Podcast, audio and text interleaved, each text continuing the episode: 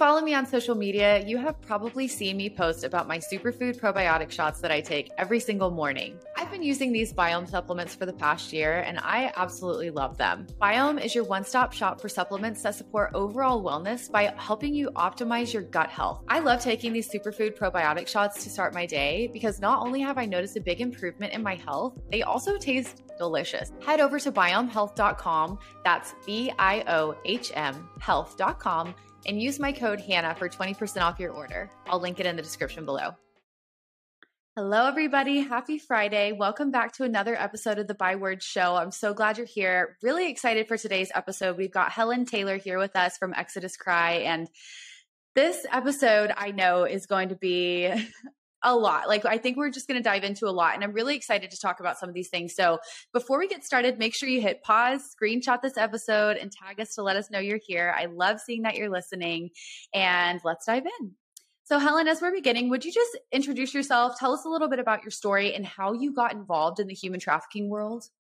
Yeah, well, it's so great to be on your podcast, Hannah. And um, I just love that really important conversations are able to happen uh, all over the world, really, and people, no matter where they're living, are able to um, tune in. And like, even though technology has so many corrupt, harmful uses, I love that in the activism world, it's opened so many doors to really um, shift culture and bring about really important messages. So it's a total honor to be on your show mm. and um, chat with you today. Uh, yeah, my my kind of journey into human trafficking began while I was at university when I first found out about the kind of global horrors of this um, systemic uh, evil industry. Um, but I think I'd always had a real heart for women in prostitution. And when I was um, about 16, I, I, got lost in a part of London that had a, wasn't really an official red light district, but it was just this alleyway where there were sex shops, a couple of strip clubs, some um, adult bookstores, and there was a woman in a red dress just standing in this doorway.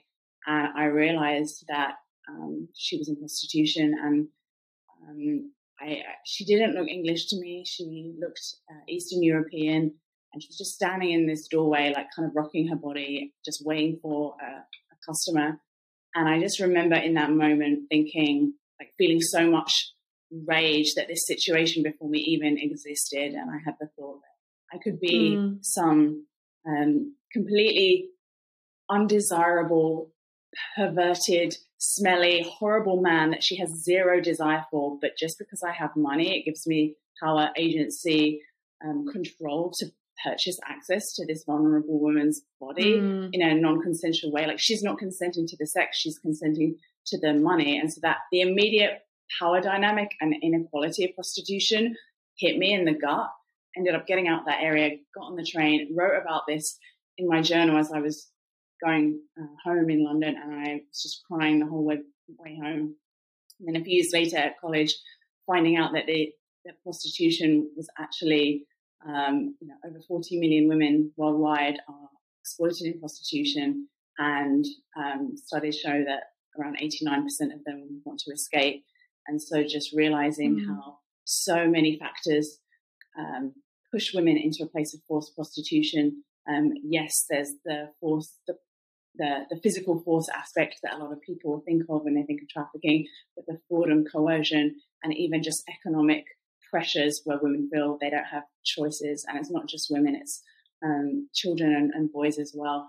Um, but so that was uh, over 10 years ago, and I began working for Exodus Cry um, around 10 years ago. Um, I'm from England originally, um, and I, uh, right before working for Exodus Cry, I was an art therapist in Cambodia. And so my journey began really mm. um, in the professional field working with survivors. Um, but I, wow. I always had a heart for those still exploited, still in it, and, and how do we address these issues upstream? Um, so yeah, that's a, a snapshot of my story. Obviously, like the tip of the iceberg. Yeah, that's amazing. And so, what is the work that you're doing currently with Exodus Cry? What does that look like? Yeah, well, when I first joined um, and moved here from the UK, I thought I'd just be um, on a one year visa. And obviously, like, the Lord made a way, and that turned into multiple years. And then I got a green card. But for most of my time working for Exodus Cry, I was the director of outreach and intervention. So all, over all of our outreach services and teams where we would go uh, reaching women and people in all areas of the sex industry from the streets, strip clubs, illicit massage parlors, the internet, pornography conventions, weekly jail program at risk women. Um, and we still do all those things, but now I kind of supervise the teams that do that. And I became the vice president of Impact last year. So now I get to be involved in a few other areas of the organization and just looking at the bigger picture of how can we make the, the, the widest, deepest, furthest impact um, on this issue and really abolish sex trafficking? What is it going to take to actually abolish um, this systemic injustice in our lifetime while still having the mm. value and heart to reach out to the one on a regular basis? Mm. That is so, that's so good. And it's so, it's so cool that your journey into this world started with that interaction, just seeing that one woman on the street because I think it's so different, you know, like I, maybe it's the same for you in the UK at that time, but like for me in the US, you hear these stories and it's very sensationalized, but you don't really understand what it's like behind the scenes for those women and seeing it firsthand is the craziest experience to think that there are actual women who are in these situations and and you touched on these like all of the factors that could lead a woman in and girls, children into that position. It's crazy. But I love the work that you guys are doing with Exodus Cry. And it's so cool that you now get to see that on a large scale too. So you kind of had this full spectrum experience of like seeing these women and then also like seeing all over the world like what's going on. That's got to be crazy. Yeah, I think um, I've done this work in around 12 countries now. I've been to red light districts all over the world. And obviously, in different countries, different cultures, prostitution has slightly different contexts and different um, systems, but ultimately, the core issues are the same of the exploitation of vulnerability, a person who desires the sex and a person who does not, and um, all the, the, the, range of exploitations taking place.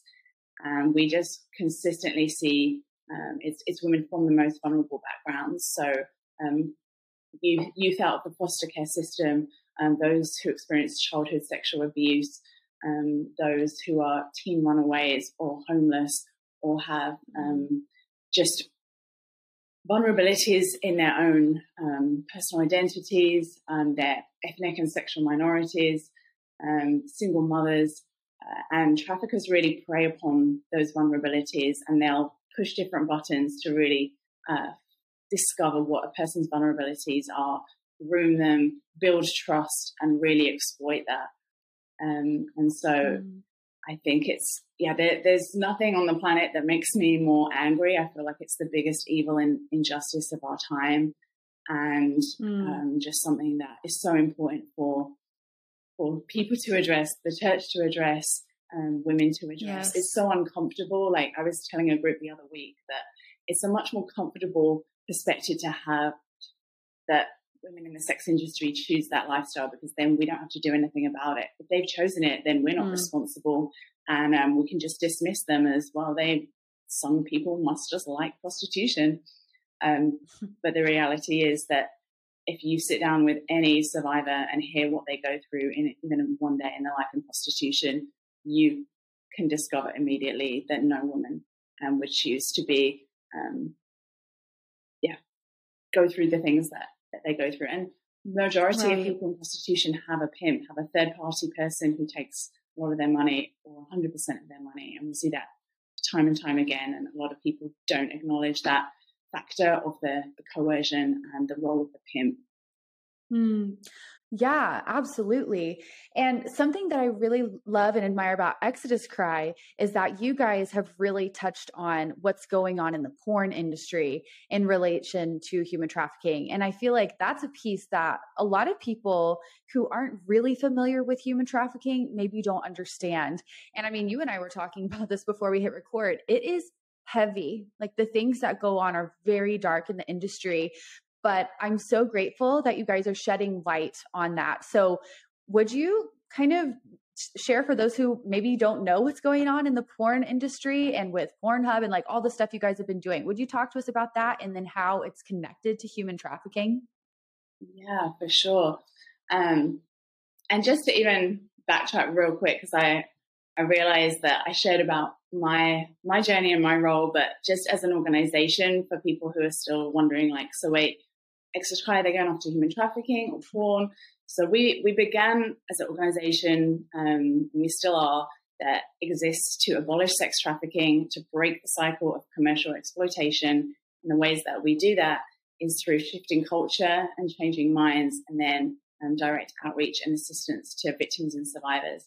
And um, William Wilberforce was um, is a real hero of ours, and um, he abolished the transatlantic slave trade in the 1800s.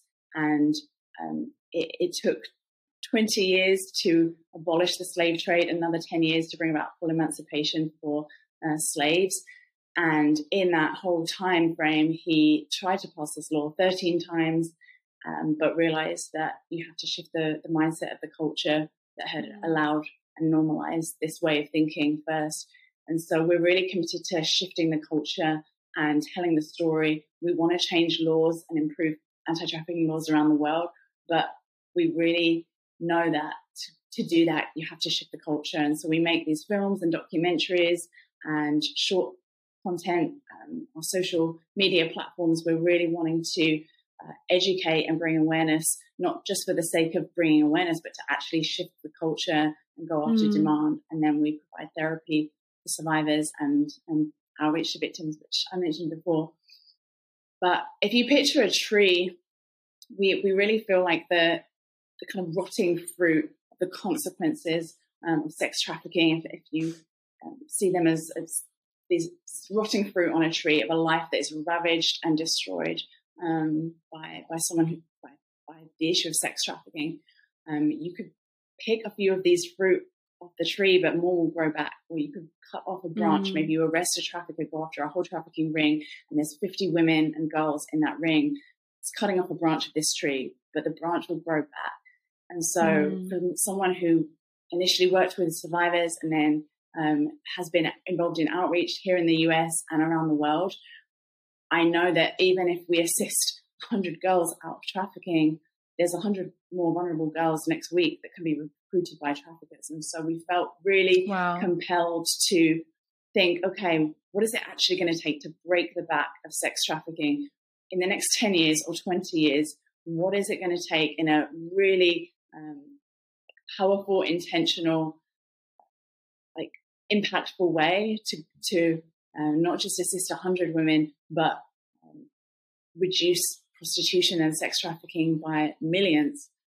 And we, we really feel like in this tree analogy, the, the trunk is the system of prostitution. What are women and children trafficked into? Um, referring exclusively to sex trafficking, of course, they're trafficked into a system, the sex industry, pornography, prostitution, mm. stripping. Strip clubs are often the, the kind of um, the top of the pipeline. Not every woman who dances at a strip club is being trafficked, but there's definite levels of exploitation. And I've worked with women who were, um, their traffickers recruited them from the strip clubs. Um, it's almost like an audition um, for them to see which girls they, they like the look of to traffic. Hmm. Um, but at the root of the tree is is male demand for sex, and these roots thrive in a, the culture and the soil um, that is a pornographic culture and soil. So, just to even give context as to why an anti trafficking organization would start addressing pornography, some people who are listening are like, well, duh, yeah, of course, it's obvious. Um, but some people still struggle to make the connect. And there's several different ways that human right. trafficking and pornography intersect. But just to even give that initial picture of to go after the, the tree of sex trafficking, you have to address the root um, the supply exists because the demand is there first, and the demand thrives in a pornographic soil. So the first intersection between porn and trafficking is that uh, every single sex buyer that we've interviewed, we have a documentary coming out um, in a few weeks all about um, sex buyers. Who are the the men who buy sex, the, the driving force, the economic force behind this whole industry. People talk mm. about the mm. money that traffickers make, but where does this money come from? It doesn't come from a vacuum. It comes from um, men who are mm. willing to purchase the consent of vulnerable people. Yeah. So every single sex buyer that we've interviewed told us that they've um, they were exposed to pornography as a child, and it began a, a multi-year pornography addiction. And not every person who watches porn crosses that line to purchase um, sexual access to someone, but um, every person who, who does do that has a history of porn addiction, and it's the fantasy that then it gets to a point where they they want to cross that line and actually pay someone to physically fulfill that fantasy. And so we see pornography yeah. as being the marketing force of human trafficking, fueling the demand. I'll always remember this woman that I interviewed in Cambodia when I was an art therapist there, who told me that she had been uh, trafficked from her village, age 11, to a brothel in Cambodia. And throughout her teen years, as this trafficked victim um, in a brothel in Phnom Penh, Western men from Europe, from America, from Australia would come and uh, show her pornography on their, their phones and computers and uh, get her to reenact exactly what they were showing her. And I remember wow. thinking, like, that was my first ever, like, solid connection between pornography being connected to to trafficking. So that's mm. one area that they intersect, and a lot of people understand that and know that. If you're watching pornography, it for many people is a slippery slope that takes them into then purchasing sex with a traffic victim. Yeah. Um, the thing is, there's there's no way for a sex buyer to know or not know if she's being trafficked or not. Sex buyers don't sit with a girl in prostitution and say, "Show me your paperwork. I want to check you're over 18. Um, show me yeah. that you're you don't have a pimp. Show me that you're not being coerced." Like demand creates demand for trafficking. Period. There isn't one set of buyers who buy trafficked girls and one set of buyers who buy women in prostitution who choose this willingly. Um, mm. And the second thing that we really discovered a, a couple of years ago um, many people have seen Pornhub in the news the last couple of years. It's made major international headlines. Back in 2019, our team uh, began to just hear a couple of stories in the news that really troubled us. One of them was of a 15 year old missing girl uh, from Florida who was discovered a year later on Pornhub in 58 videos. This girl was underage, she was 15, she was a trafficking victim, mm. and 58 videos of her on this website that under a verified account. And so her trafficker had somehow got a verified account um, on Pornhub. And the Internet Watch Foundation found um, uh, a number of non consensual videos on Pornhub, including a, a, a, victim as young as three years old. And we oh heard gosh. a few of these stories, and my colleague just began to investigate. And she was like, Well, how, how is this website um, allowing videos of underage and trafficked individuals onto their website. And she discovered that mm-hmm. to upload any video content, it's kind of like a YouTube type of platform. Most of the content um, is user generated. And she discovered that all you need to upload content was an email address. They didn't verify um, the identity or age of the uploader or the people in the videos. Wow. So that began um, uh, a, a, journey of exposing, talking about this, um, she wrote an op-ed that went viral. And the very next day after her op-ed, the BBC released a report as well. And so suddenly this was um, international news. It was all a few weeks before COVID. Mm. So just around the, the, lockdowns, people paying attention to the news more than ever, we released a petition, like shut down Pornhub and hold its executives accountable. That petition went viral, over 2 million signatures. We called this campaign the Trafficking wow. campaign. Um, and it went uh, really viral. It became a, a, global movement, and over 300 organizations signed on. It had oh, so many survivors um, of trafficking, who of revenge porn, girls who were underage on Pornhub contacted us, and we were able to connect them with lawyers. Um, and so then the New York Times uh, saw this animated video that we'd made that also gone really viral, and uh, it had a 34 million views. This was summer 2020. The, the New York Times wow. reached out. and they did their own investigation. They found non-consensual content on Pornhub within 10 minutes. And um, it's, I'm just giving you the full overview because it's such a wild and exciting story. It's hard to just like, yeah, just give a, a snapshot yeah. of the unfolding story. Basically, it, the tipping point moment happened in December 2020. It was on the front page of the New York Times. Um, a brave survivor um, Serena um, shared her story, and her her photograph was like the cover of the entire paper.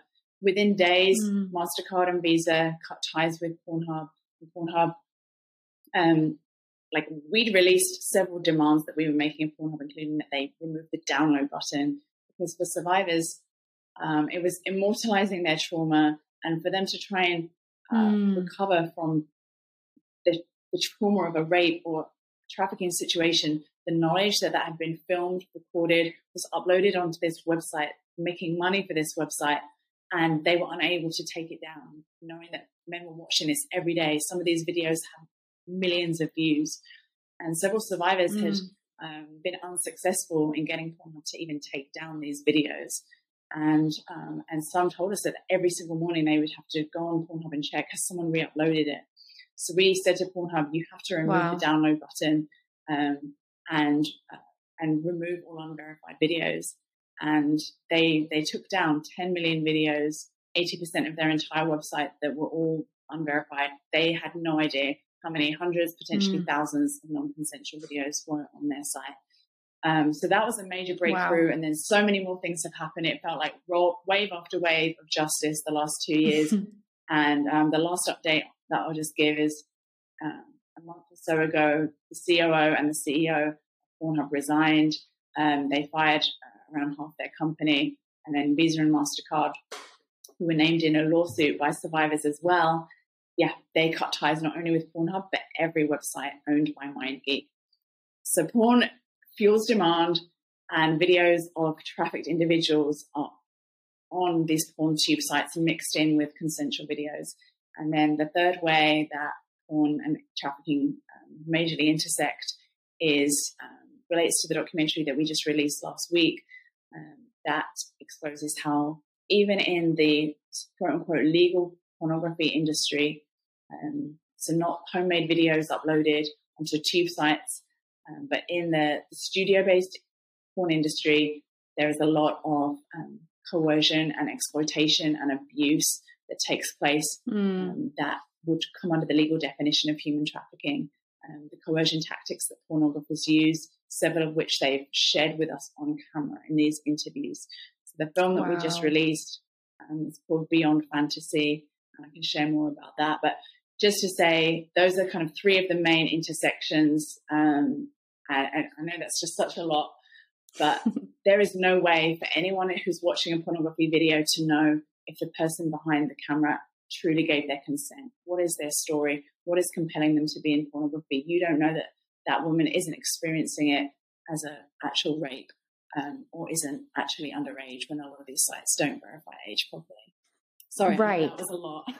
no, no, that's so helpful because I think that this is just a piece of trafficking that has gone unnoticed for way too long. And I think that analogy with the tree, it makes so much sense because really the supply is there because there's a demand. And this demand has just been so ingrained in our culture for so long. And like, just the over sexualization of women in the entertainment industry and just so many things feeding it that it makes so much sense that this is what's fueling the issue and prolonging the issue. And so I think it's really helpful to have that explained for people who just really aren't aware because they think that human trafficking is oh i need to be careful walking around at night because i don't want to get kidnapped you know but it's it's so much more complex than that and it's so much more gosh, just dark and twisted. There's just so much going on behind the scenes. And especially with this Pornhub, gosh, I remember that in 2019 when all of that was coming out. And everybody, like, there were so many people I knew that were just absolutely shocked by that, who had no idea that this was going on in the porn industry and that it was connected to trafficking and that there were like young girls trapped in this and, and being traumatized. And it's just so crazy. I cannot even imagine. And with that, I remember that Save the Children movement that started going on with that as well. Can you kind of speak to that piece and and what that means and like what what was actually going on behind the scenes there? Yeah. Well, we we weren't really connected to that um, in a in a direct way at all. I feel like that um, it was interesting because it was during 2020, obviously the lockdown where so many people were paying attention to things online. Um, but just in general, across the board, it felt like all kinds of injustices um, were being exposed and captured. And the George Floyd mm. situation captured on camera, um, the whole of America seeing that video and just that like cry for a new wave of, of justice coming out from that. Um, yes. And I, I feel like, um, you know, we were all being connected through this pandemic. There was a lot of sort of a, almost a collective shared um, trauma, obviously to varying degrees to a lot of people, but people were losing yeah. family members and the mental health situation of people being forced to stay at home. And it was, you know, 2020 was just a really tough year. And um, there, um, at one point, I remember there was this um, kind of, I think it was a, began as a, a Reddit thread about this um, whole idea of um, the furniture website Wayfair um, being used as a mm. cover for trafficking, and that was like later kind of debunked, and um, uh, there wasn't actually truth to that. And every anti-trafficking organization and law enforcement later clarified that that isn't actually uh, that wasn't real. But I think it just opened up all these conversations. Like it, from my memory, that was what sparked a whole new wave talking about the issue of trafficking. You know, a lot of real concerns about and the increase of child abuse um, for children not being at school mm. and therefore less um, situations of child sexual abuse being identified um, and people wanting to there was just a real sense of people were wanting to hit the streets and um, and protest mm. and march whether it was the, the, black lives matter protests and then people protesting um, about the issue of trafficking in a way that i hadn't seen people really want to um, protest and take on this issue before and so it was just really interesting that all of those dynamics were happening around the same time that we were talking about Pornhub. And um, I just, yeah, I feel like a lot of things in, in the darkness came into the light and were exposed and people, a lot of people found out about trafficking for the first time in 2020, which kind of shocked me because I thought mm. um, most people already knew, but um, we were getting a lot of emails and messages from people, and it was like they were only just beginning to find out. And I think it was ultimately because people were spending more time at home online and like um, people on Instagram and social media were talking about these things. And so that, like I was saying before, it's when social media can be really used for good in sharing information. I think of William Wilberforce and how, how long it would have taken him to get a petition with 2 million signatures. Like he would have mm. um, had to physically go to so many towns and cities that would have taken him years and years and a whole team. Right. Yet within a few months, because of these like platforms, we were able to spread awareness worldwide. People from 192 different countries signed that petition. And yeah, it was just incredible to see eyes open for the first time. Yes, absolutely. I felt the same way because, you know, like when you are in this world and you're hearing about things that are going on and you like understand human trafficking and and the little pieces of it you sometimes forget that it's not common knowledge to people. And so there are so many times when i've had conversations with people and i'm sharing information that to me is just like oh yeah of course like everybody knows but it's new information to them that's shocking. And so I even recently have just begun to think like, wow, like this is still new to people, but it's amazing that there are so many more resources through technology, especially with what you guys are doing, all the documentaries and these these tools and resources you're creating to continue to spread awareness. And so, especially during 2020, with everything that was going on with Pornhub and and the steps you guys were taking, have you noticed that there's been a, that culture shift starting to happen since there's been an increase in awareness in the past few years? Yeah, I really do. Like I feel I feel so encouraged. And even when the um, you know, with the whole Wayfair thing, my perspective was ultimately like, um, you know, I I don't like conspiracy theories that um that end up harming our movement because they spread myths, truths, and I don't want people thinking that trafficking looks like something that it doesn't, because then what happens is they actually miss seeing the real trafficking situations in every day because they think it looks mm. like the Taken yeah. movie or um, right kids being sold online in a way that they're they're not. But ultimately, I was really encouraged that whatever it takes for people to become aware, um, and passionate because the reality is that trafficking is happening in our backyards every day. That there are, um, you know, it's happening in, in the rural areas, it's happening in cities, it's happening um, with you know, sex buyers from who are uh, ordinary, everyday men, um, but also men in severe positions of power. Um, I feel, yeah, for sure encouraged, and also anytime like when I'm out and about um, or just talking to people um, that I meet, I, I, I referenced the whole Pornhub thing, and so many people have heard of that story, have tracked with it, and so it really mm-hmm. like I think penetrated the consciousness uh, of, of culture. People who never considered that pornography and trafficking might be related, that never considered, they didn't really think about the real lives of the women in porn. People think of pornography as very much their own little private secret habit. It's just them and their, their sex life, and it's not hurting anyone, and they're just watching their little porn collection. And I think for the first time it really brought so much out in the open and people were confronted with the reality of, you know, the, the women and girls behind the, the camera and, and, and men and boys too. There's a lot of exploitation happening and there's, um, yes, there's, there's people who are filmed against their will and a lot of revenge porn situations. We heard from many survivors who it was their ex partner or husband who, um, who made took videos of them without their knowledge or while they were sleeping or unconscious or even drugged um, and put them on Pornhub. And mm. that was mm. like as a sort of revenge um, situation. Sometimes they even dox them with putting out their private information. So there's so much. Um, my my colleague Laila called it it's a form of terrorism against women, and the porn companies mm. are complicit, and the credit card companies that facilitate and enable these companies to make billions of dollars are complicit.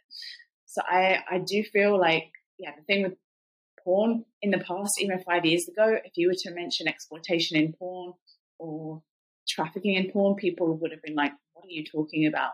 But now there's definitely um, a real awareness. And I think a lot of people are still in denial and don't like the idea, um, especially if they're a porn consumer, like that conversation leads to a place of you're contributing to this harm by, by watching porn and being a consumer. And that is an uncomfortable place for a lot of people to land a conversation. But I, I don't hold back. We, we get to those hard places. If people want to talk about this, then we want to talk about it. yes, I love that. And I think definitely it's a conversation that needs to be had, even though it's uncomfortable, because truly, I mean, I feel like you guys have seen that that is what creates the change and lasting change, especially like you were able to see action taking place when people became aware. And that is just so cool to see. Um, right along with that, on a larger scale, because I know you have some experience with this too, would you kind of speak to some things that maybe you wish people knew more about policy and prevention when it comes to human trafficking?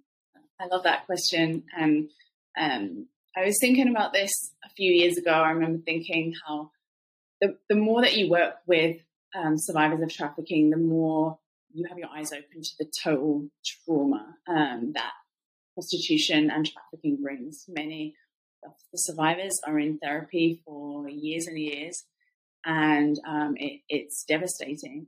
And so, the more I worked directly with survivors, the more passionate I became about prevention. Like, I love being able to walk alongside and empower a survivor and see their whole new life unfold. I've attended weddings of survivors, I've thrown baby showers um, for survivors.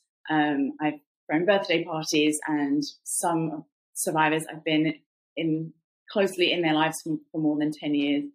Um, but I'm increasingly, as the years go by, passionate about preventing. Like, I don't want a, another child or woman to go through um, the, the, trauma of prostitution, the trauma of trafficking. Yes. Um, and to me, prevention mm-hmm. is like a two prong approach. Prevention is identifying who are the most vulnerable people and populations to trafficking and how can we um, like systemically reduce their vulnerabilities. Um, so that's you know working with foster care youth, working with juveniles, working with any child who has access to a Wi-Fi connection and access online is at risk of being groomed online. So education and prevention for parents and just so many pieces. I think it's it's great for parents and youth to be equipped with the knowledge of, of signs of human trafficking and how to spot, how to intervene, and how to be self aware. Um, but a lot more caution needs to to happen around um, kids' safety online and the the yes. ways that a lot of traffickers exploit them is through coercing them to send a nude picture or something that they later would be horrified if it was um, shared to their friends and family. But then the trafficker has got this right. one hook on them and they bribe them. And there's a lot of apps that traffickers specifically use to target um, kids and youth too. So just parents being really aware, and we have a whole website with resources on that. So yeah, identifying who are the most vulnerable populations. Um, obviously, that looks different in the US to, to other countries too, but yeah, actively reducing their vulnerability. But the other like prong on this um, prevention prong is is demand. Like we were saying earlier, supply mm. exists because demand does first. If there was no demand for a business, there wouldn't be any supply. The business would shut down. Right. Businesses only exist and thrive because of the demand. And so, um, really delving into that topic of what policy worldwide has been the most effective in curbing demand, um, who are the sex buyers, what are their motivations, um, looking at the research and studies on sex buyers, and um, really working to educate men, but make it really hard for them to like, practically purchase someone in prostitution. And so the policy that uh, we know to be the most effective in reducing human trafficking is a policy called the Nordic model or the equality model. And it's currently passed in mm-hmm. eight different countries. First began in Sweden in 1999, so 23 years ago. And the other countries that have also passed it are Norway, Iceland, Northern Ireland, Republic of Ireland, Canada, France, and Israel. And basically, in a nutshell, what this policy does is it uh, increases the penalties for sex buyers. Its whole goal is to shrink and mm. reduce the sex industry. So in Sweden, sex buyer is fined 50 days of his salary. Whatever he earns in 50 days of the year, that is what wow. his fine is. So that's a pretty hefty penalty, especially if you're a high earner. Yeah. And studies in the States, um, the biggest study on sex buyers with 8,000 buyers by a group called Demand Abolition showed that um, the majority of sex buyers earn over $100,000 a year. They have a disposable income. They're in positions of privilege and power, choice, and agency. Wow. Um, and and then uh, it's up to a year in prison, and it's you know varying for you know it's a, a repeat offence. There'll be an increased penalty, but up to a year in prison. So it's like a felony level offence, whereas in the US it's still considered a misdemeanor. Um, mm. So hmm. Sweden take a very aggressive approach in going after the demand, the root, and of course um, traffickers and pimps as well. I was in Sweden last month, and just the week that I was there, three traffickers were arrested. And when that happens, wow. they were all from other countries, um, but Sweden wants the whole country to know it's in the media, and they're like, if you dare step foot on on our country, you need to know you will be arrested. And same goes for the buyers. It doesn't matter what country you're from.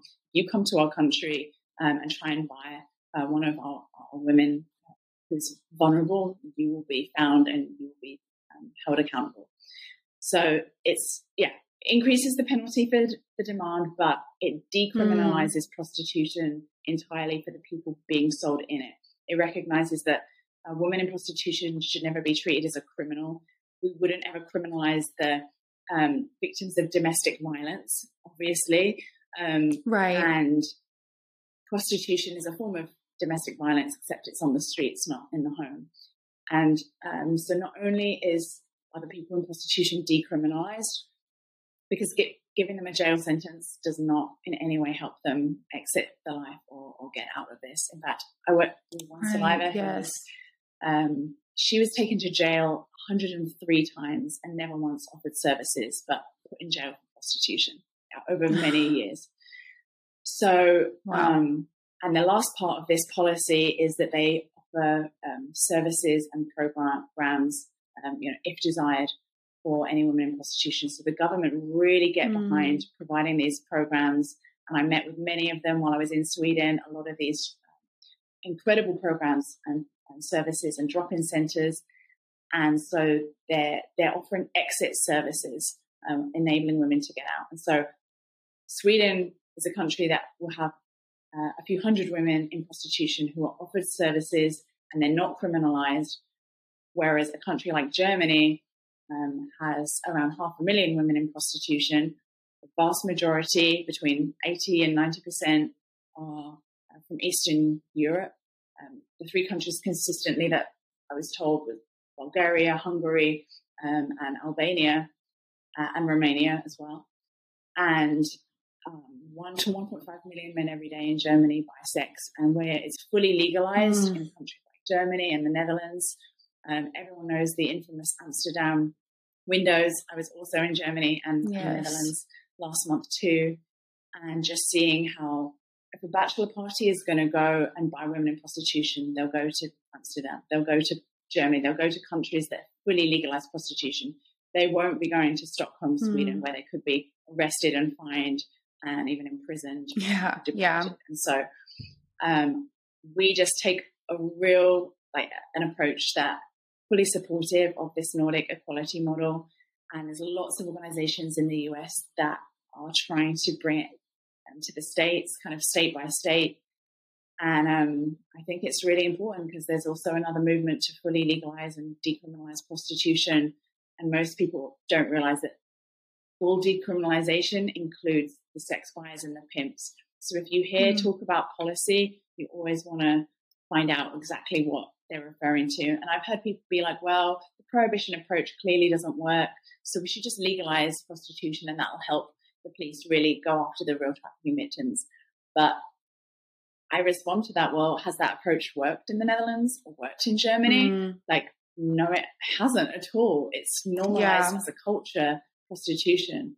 And I really believe there'd be a lot of men, men deterred from buying sex. Well, we know men are deterred from buying sex where it's a felony level offense. So that is a policy that, um, like in 20 years' time, if we could see the majority of countries known for sex tourism um, pass that law, that would be like a first step in mm.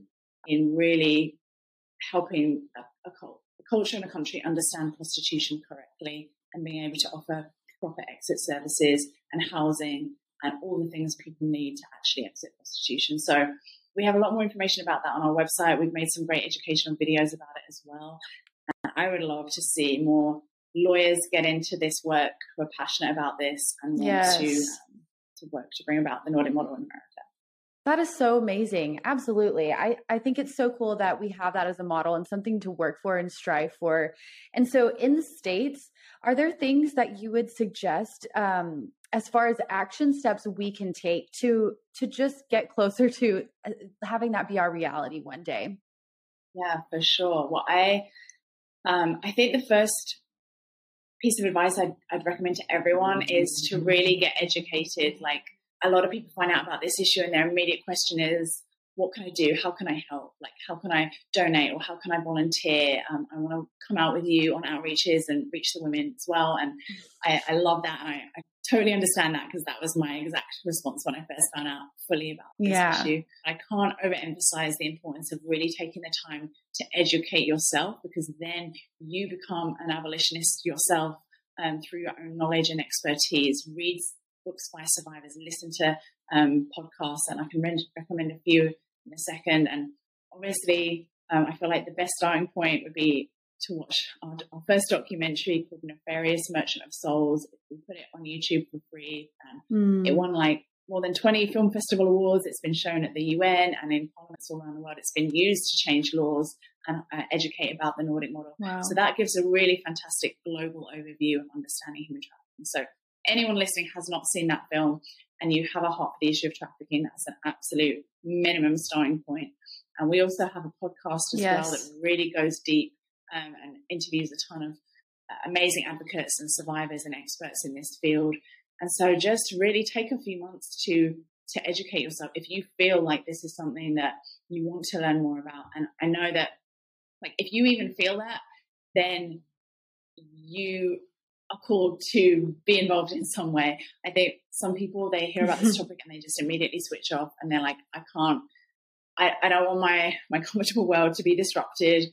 And I, I you know they're not in the season to really delve deep into this and I understand um, but for those of you who are like no actually I want to know more. I want to be able to be educated and a voice and I want to be able to be at a dinner party and someone brings up the topic of human trafficking or pornography, and I'm the most educated person in the room, and I can um, explain and educate an entire room of people um, within a few minutes um, exactly what's going on. Mm. And so just educate yourself. The number one book I'd recommend as a starting point is called Paid For by Rachel Moran.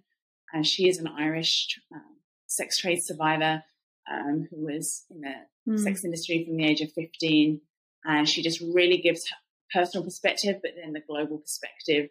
And it's it was just wow. the most like hard hitting books out of the 50 plus survivor memoirs and other books I've read. So I'd recommend that as a starting point. Um, and checking out mm. our website, following us on social media, tracking, and other organizations as well.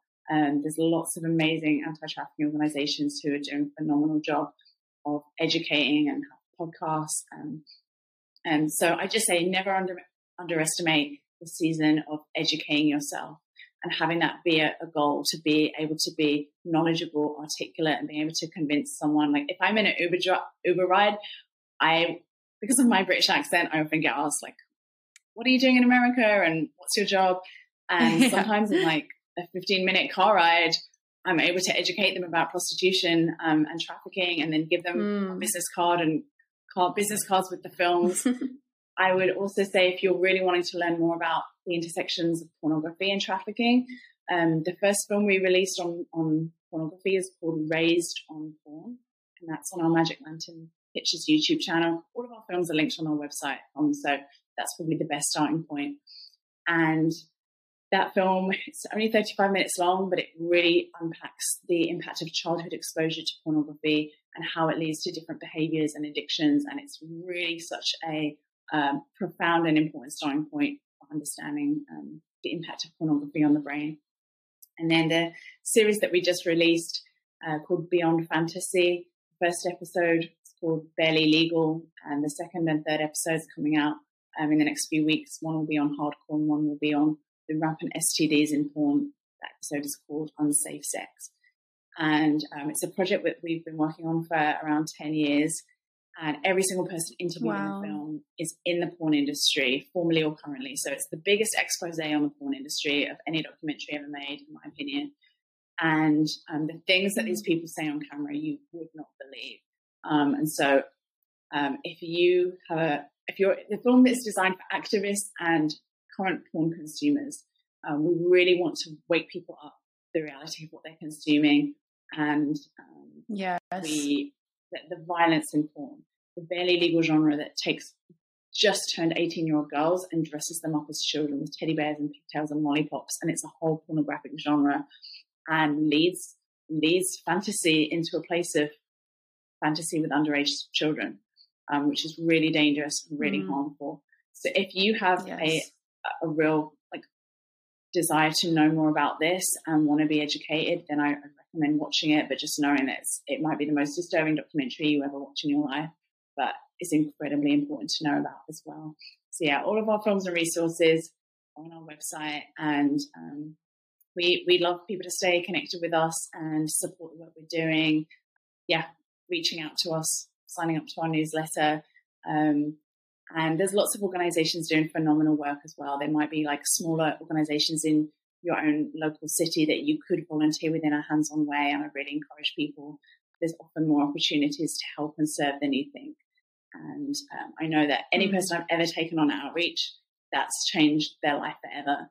And so even if you end up yes. using your skills to, to serve in some other way, um, this is something that we need everyone, and all hands on deck. This is one of the most major injustices yes. of our day and age. So whatever you have in your hand, you can use whatever sphere of influence, whatever yes. voice or platform, whatever resources. You, Hannah, having this this podcast and platform and desire to to, to spotlight this topic, you're using what's in your hands. So um, just, I feel like people sometimes think, oh gosh, I've got to, if I want to really fight human trafficking, I've got to become a therapist. Like that's what I should do to then help survivors, but actually you might not be the best therapist. You might be really gifted and talented in so many other ways that you can actually creatively use to, to still fight this injustice and still be a voice in your own way yes. as the unique person that you were made to be. Yes. Absolutely. I completely agree.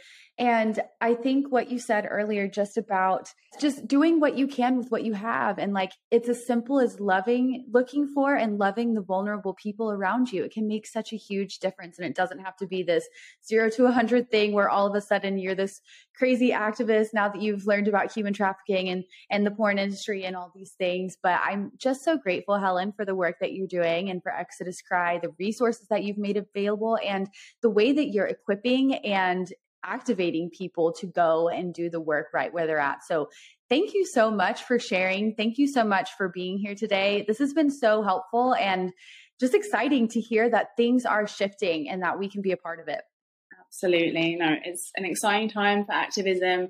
We've still got a lot more work to be done, but I really feel like um, the wheels of justice are moving. So, um, yeah, thank you for having me on and for educating your listeners. And um, yeah, really appreciate it. Thank you so much for taking time out of your day to tune into another episode of the Bywords Show. I love having you here and I'm so thankful for your support. Don't forget to share a screenshot of this episode to let me know you were here. I can't wait to talk again soon, but in the meantime, be sure to come hang out with me on Instagram and remember, I am cheering you on.